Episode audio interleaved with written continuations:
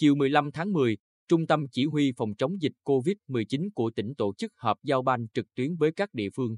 Cuộc họp do Chủ tịch Ủy ban Nhân dân tỉnh Nguyễn Phi Long, Phó Chủ tịch Thường trực Ủy ban Nhân dân tỉnh Nguyễn Tuấn Thanh, Phó Chủ tịch Ủy ban Nhân dân tỉnh Lâm Hải Giang chủ trì.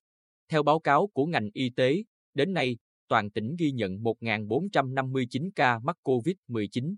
Trong tuần, từ ngày 9 đến 15 tháng 10, phát hiện 75 ca mắc COVID-19 mới, giảm 8 ca so với tuần trước. Số trường hợp được điều trị khỏi đến nay là 1.275 ca, chiếm 87,39%. Tại cuộc họp, Giám đốc Sở Y tế Lê Quang Hùng cho biết, hiện tại, một số địa phương vẫn còn những ổ dịch nhỏ, lẻ tẻ. Dù vậy, các địa phương đã quyết liệt triển khai các biện pháp phòng chống dịch. Tuần tới Sở sẽ tiếp nhận 200.000 liều vaccine Verocell và gần 100.000 liều Pfizer.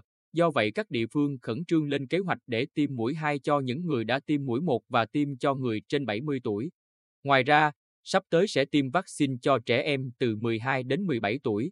Đề nghị Sở Giáo dục và Đào tạo chỉ đạo các trường tổng hợp danh sách học sinh theo từng khối, từng lớp, từng độ tuổi của học sinh cấp trung học phổ thông và cấp trung học cơ sở để ngành y tế đăng ký trung ương cấp vaccine.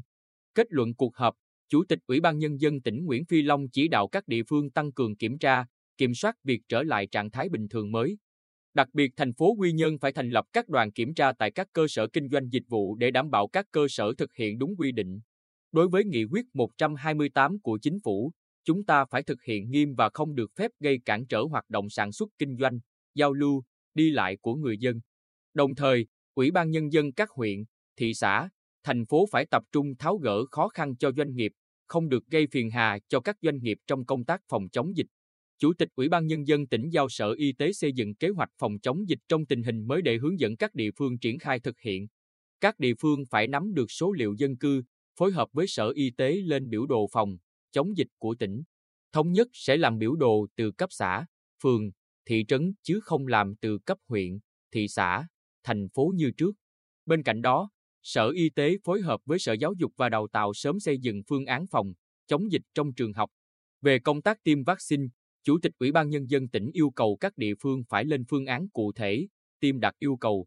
Thành phố Quy Nhơn phải tổ chức tiêm chủng đạt công suất 10.000 liều mỗi ngày, các huyện ít nhất phải 4.000 liều mỗi ngày. Đặc biệt, phải ưu tiên tiêm vaccine cho người trên 70 tuổi trước, phải tiêm nhanh ngay sau khi vaccine về.